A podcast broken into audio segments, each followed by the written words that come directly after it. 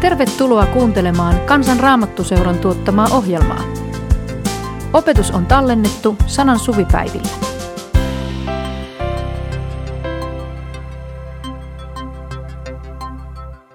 No niin, olet tervetullut löytöretkelle yhteen Uuden testamentin mielenkiintoisimmista kertomuksista, jossa Jeesus kohtaa yksittäisen ihmisen ja puhuu hyvin mielenkiintoisia, syvällisiä salaisuuksia kristillisestä uskosta.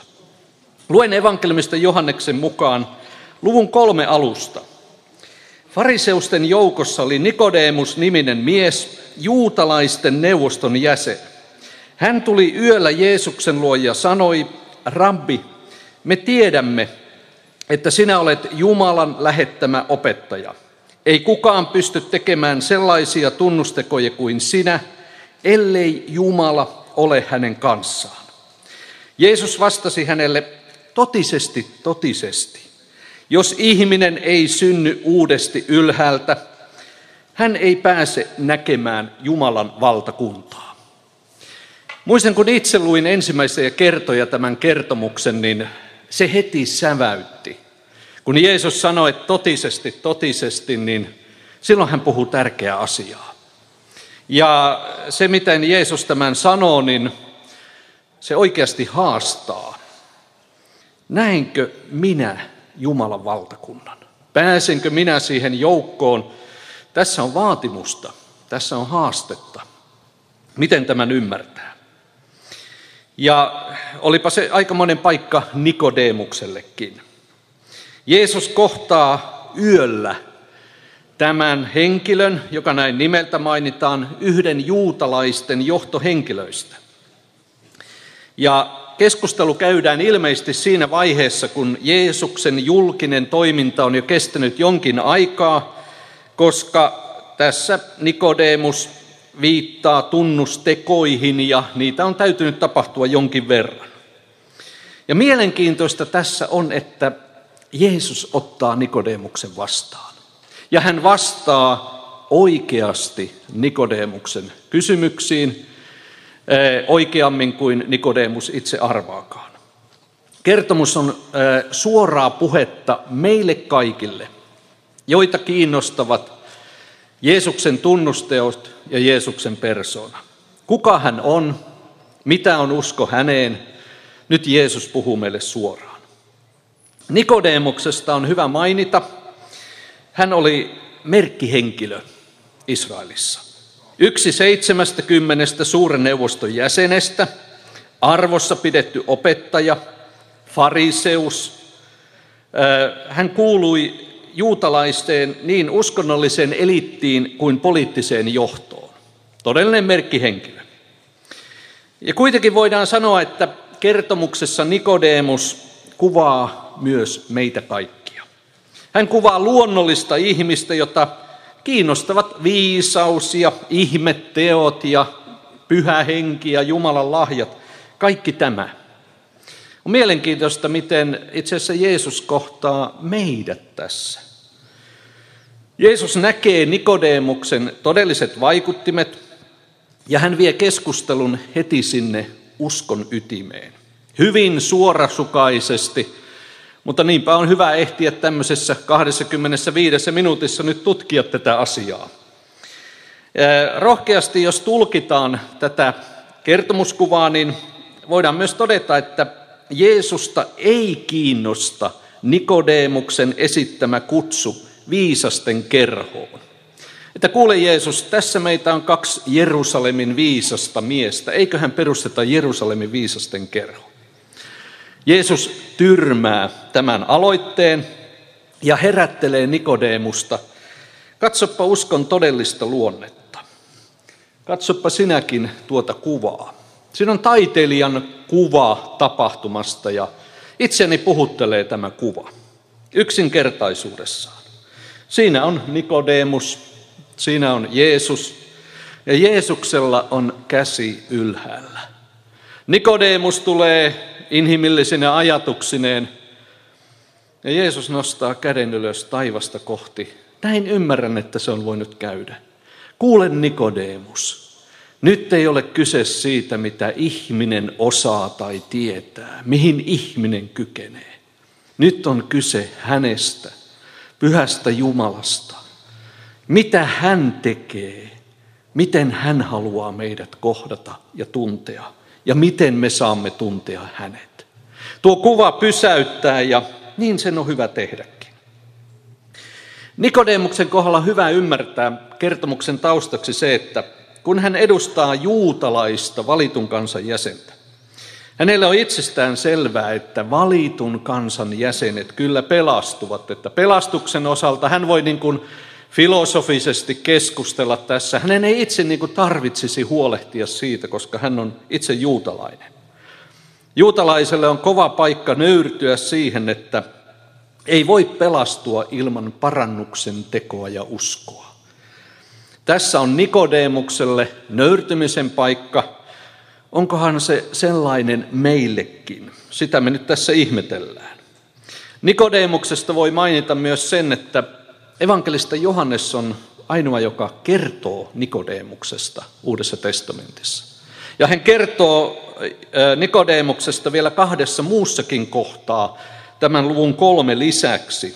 Luvussa seitsemän siellä ollaan suuren neuvoston kokouksessa ja mietitään, että mitä tälle Jeesukselle tulee tehdä. Nikodemus nousee rohkeasti esiin ja vaatii oikeudenmukaisuutta siihen kohteluun ja käsittelyyn. Kolmannen kerran Nikodemus mainitaan Johanneksen evankeliumin luvussa 19, jossa hän osallistuu Jeesuksen hautaamiseen yhdessä Joosef Arimatialaisen kanssa. Noista kahdesta muusta kohdasta voimme päätellä, että ei ole enää öinen hetki ja jotain salakähmäisyyttä tai mitä lie onkaan, vaan hyvin julkista ja rohkeaa toimintaa. Nikodemuksen sydän muuttui ja mitä ilmeisemmin tässä kohtaamisessa, jota tutkimme. Emme tiedä paikkaa, missä tuo keskustelu käydään. Ei se ole oleellista. Öinen keskusteluaika ei sekään ole nyt tässä erikoinen välttämättä.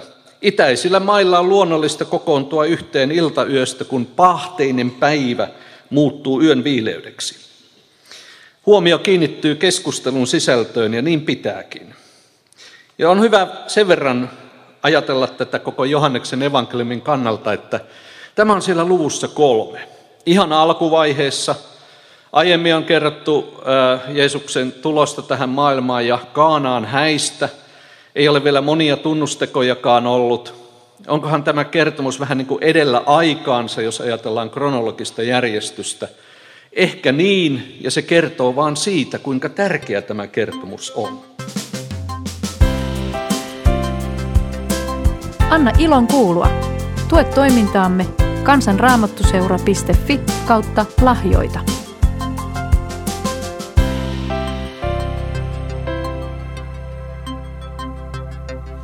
Eli onpa hyvä tutkia tätä lisää. Ja sisältöhän on vahva.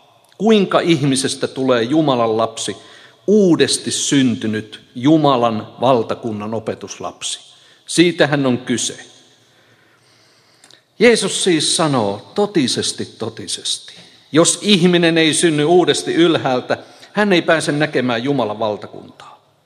Nikodemus hämmästyy ja kysyy, Miten joku voisi vanhana syntyä? Miten joku voisi mennä takaisin äitinsä kohtuun ja syntyä toisen kerran? Jeesus vastasi, totisesti, totisesti. Jos ihminen ei synny vedestä ja hengestä, hän ei pääse Jumalan valtakuntaan. Mikä on syntynyt lihasta on lihaa, mikä on syntynyt hengestä on henkeä. Älä kummeksu sitä, että sanoin sinulle, teidän täytyy syntyä uudesti. Kertomuksen jännite ei hellitä yhtään, pikemminkin se edelleen tiivistyy. Mitä on uudesti syntyminen?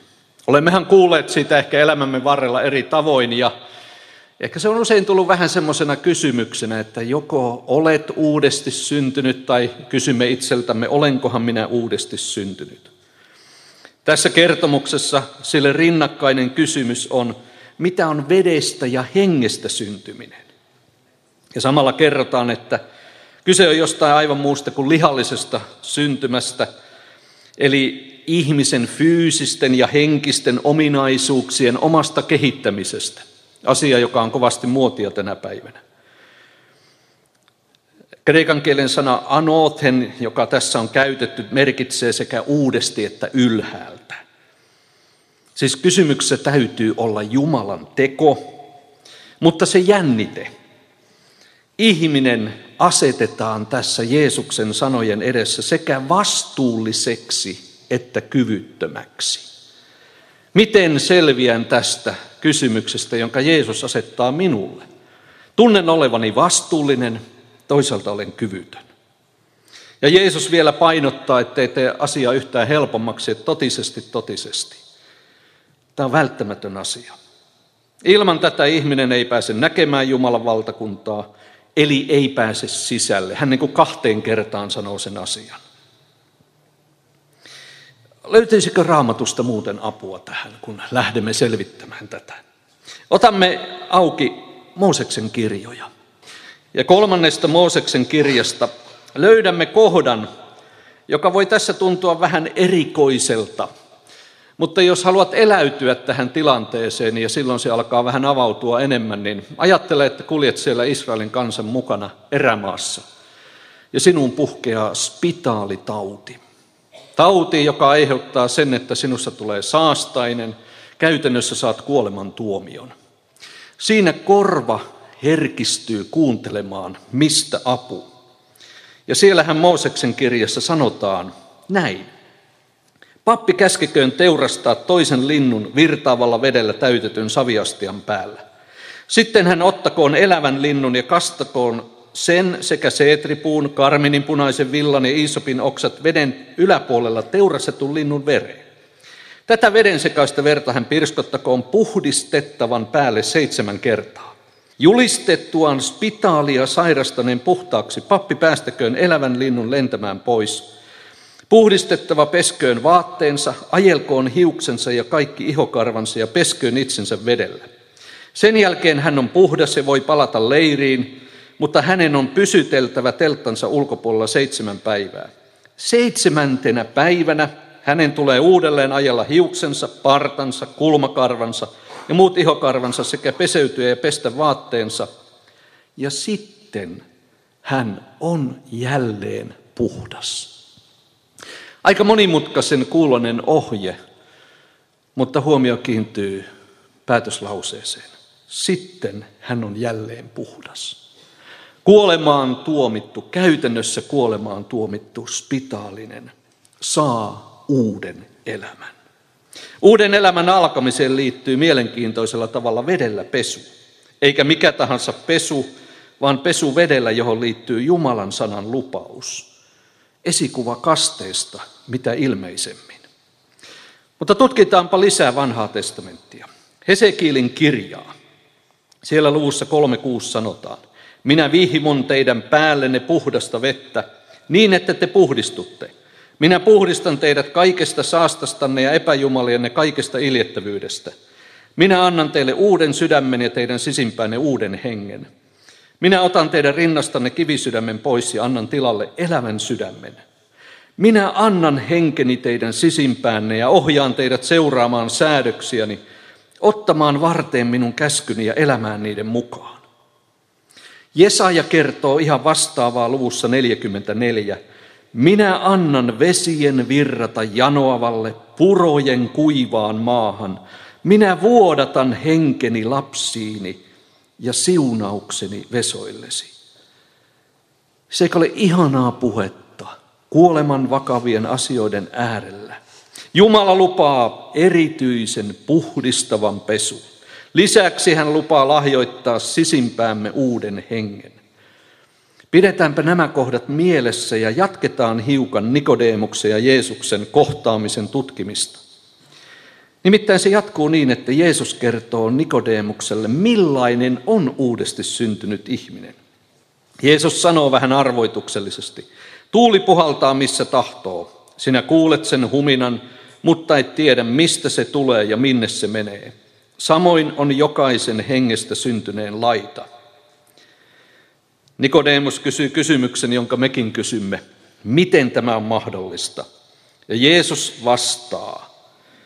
Etkö sinä Israelin opettaja ymmärrä sitä? Kukaan ei ole noussut taivaaseen, paitsi hän, joka on taivaasta tänne tullut, ihmisen poika. Niin kuin Mooses autiomaassa nosti käärmeen korkealle, niin on myös ihmisen poika korotettava, jotta jokainen, joka uskoo häneen, saisi iankaikkisen elämän. Mielenkiintoista, kun kuulin tuolla aamulla teltassa oli raamattutuntia tästä aiheesta ja tässä liitytään siihen. Mitä Nikodemuksen olisi pitänyt havahtua tiedostamaan? Hänen olisi pitänyt havahtua jo aiemmin, kun Jeesus puhuu vedestä ja hengestä syntymisestä siinä, että hetkinen, profeetta Hesekiel on puhunut vastaavaa aiemmin. Mutta Nikodemus ei havahtunut. Nyt Jeesus havahduttaa lisää. Muistatko autiomaa kertomuksen? Kyllähän fariseuksen pitää se muistaa. Ja Jeesus avaa tuon yhteyden, ettei jää epäselväksi ja kuulemme nämä ihmeelliset sanat. Ajattele juuri tässä kohdassa nämä sanat. Jumala on rakastanut maailmaa niin paljon, että antoi ainoan poikansa, jotta ei yksikään, joka häneen uskoo, joutuisi kadotukseen, vaan saisi iankaikkisen elämän. Katso Jeesukseen.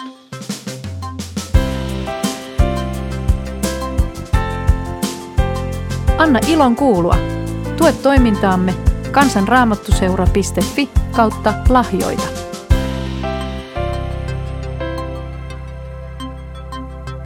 Kootaanpa vähän, mitä tähän mennessä on tutkittu.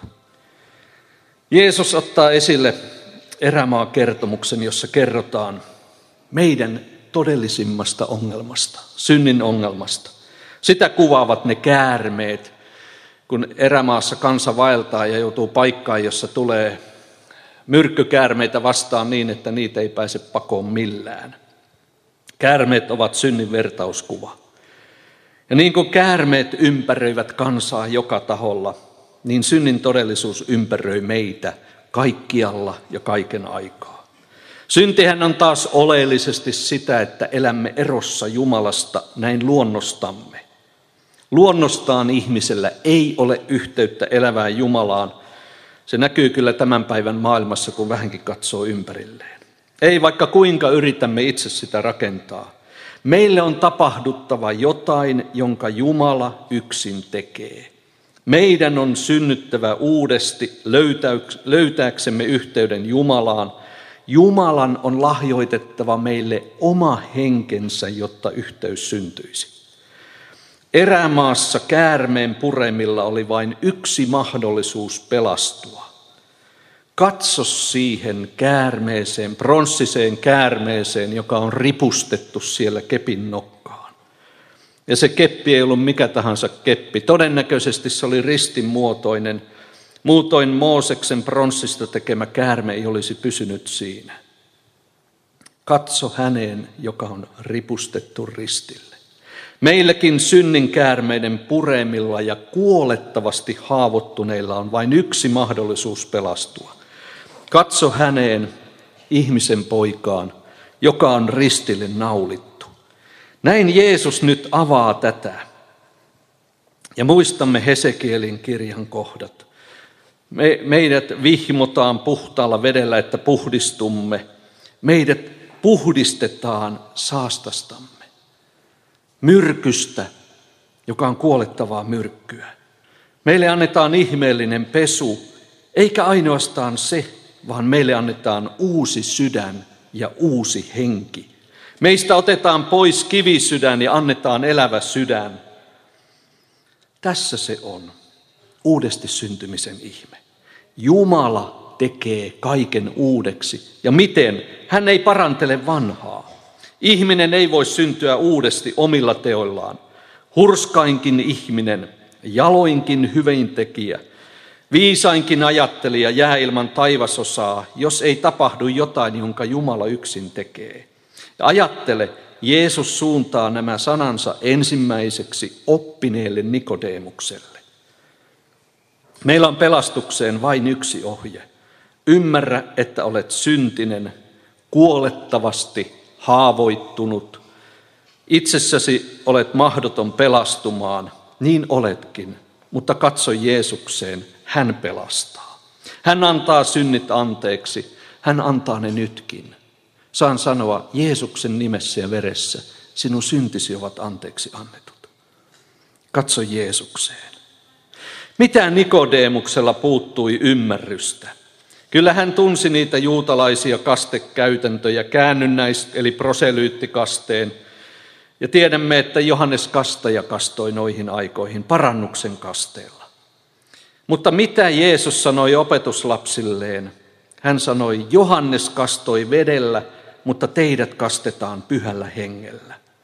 Jumalan työn tuloksena syntyy jotain aivan uutta. Uudesti syntynyt, niin kuin sana sanoo, Jumalan valtakunnan opetuslapsi, josta Paavali toteaa, jokainen, joka on Kristuksessa, on siis uusi luomus. Vanha on kadonnut, uusi on tullut tilalle. Elämä uskossa on uutta elämää Kristuksessa. Elämää pyhässä hengessä. Tähän Jeesus kutsuu Nikodeemusta. Tähän Jeesus kutsuu jokaista ihmistä. Ja ajattele nyt ne sanat, mitä Jeesus sanoi uudesti syntyneen ihmisen tilasta. Tuuli puhaltaa, missä tahtoo. Sinä kuulet sen huminan, mutta et tiedä, mistä se tulee ja minne se menee. Samoin on jokaisen hengestä syntyneen laita. Jeesus sanoo itse siellä, kun hän kertoo olevansa hyvä paimen, Johanneksen evankeliumin kymppiluku. Hän sanoo, lampaat seuraavat häntä, koska ne tuntevat hänen äänensä. Jeesus puhuu nyt tässä jotain todella syvällistä, joka on pohjana kaikille tuleville hänen sanoilleen. Ja nyt meidän on kyllä ymmärrettävä, että me elämme sellaista aikaa, että kristikunnassakin liian vähän pidetään esillä tätä Jeesuksen opetusta.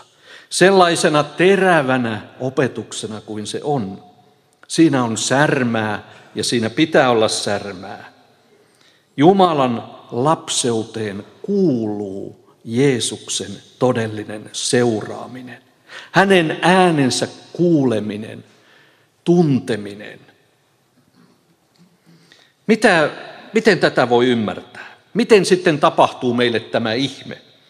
Hiukan otan tässä kohtia kirjasta Tiitukselle, Paavalin kirje. Olimmehan mekin ennen ymmärtämättömiä ja tottelemattomia, olimme eksyksissä, monenlaisten himojen ja nautintojen orjia. Elimme pahuuden ja kateuden vallassa vihattuina ja toisiamme vihaten. Mutta kun Jumalan, meidän pelastajamme, hyvyys ja rakkaus ihmisiä kohtaan tuli näkyviin, hän pelasti meidät.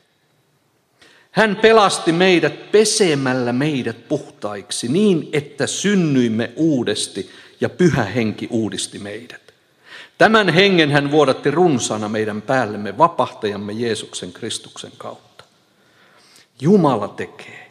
Hän pelastaa. Hän pesee. Hän vuodattaa. Kaikki annetaan lahjaksi.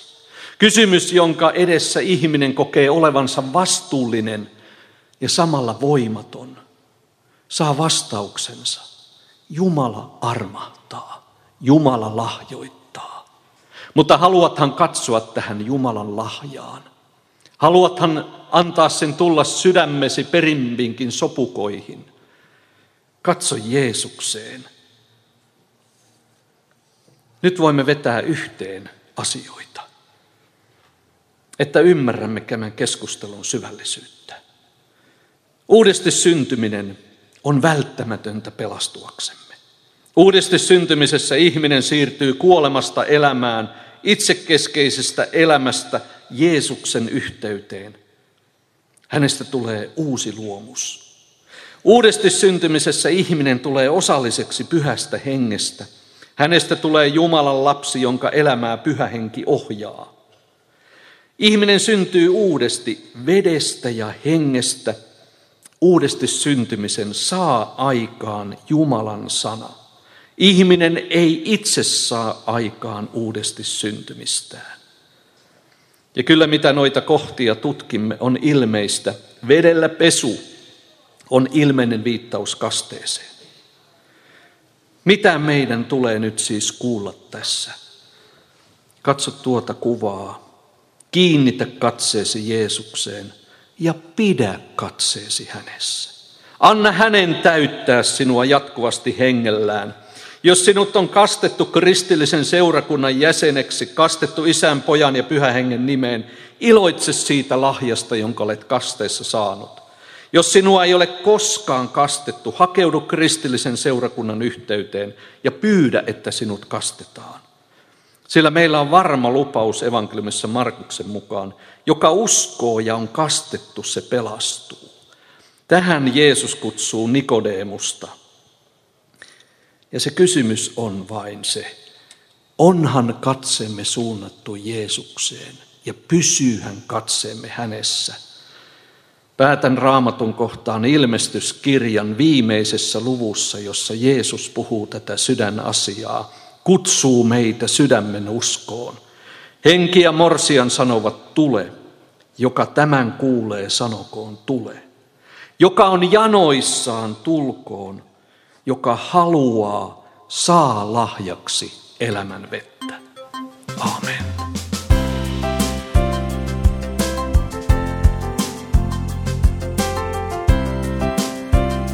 Kiitos, että kuuntelit. Tue toimintaamme kansanraamottuseura.fi kautta lahjoita. Siunausta päivääsi.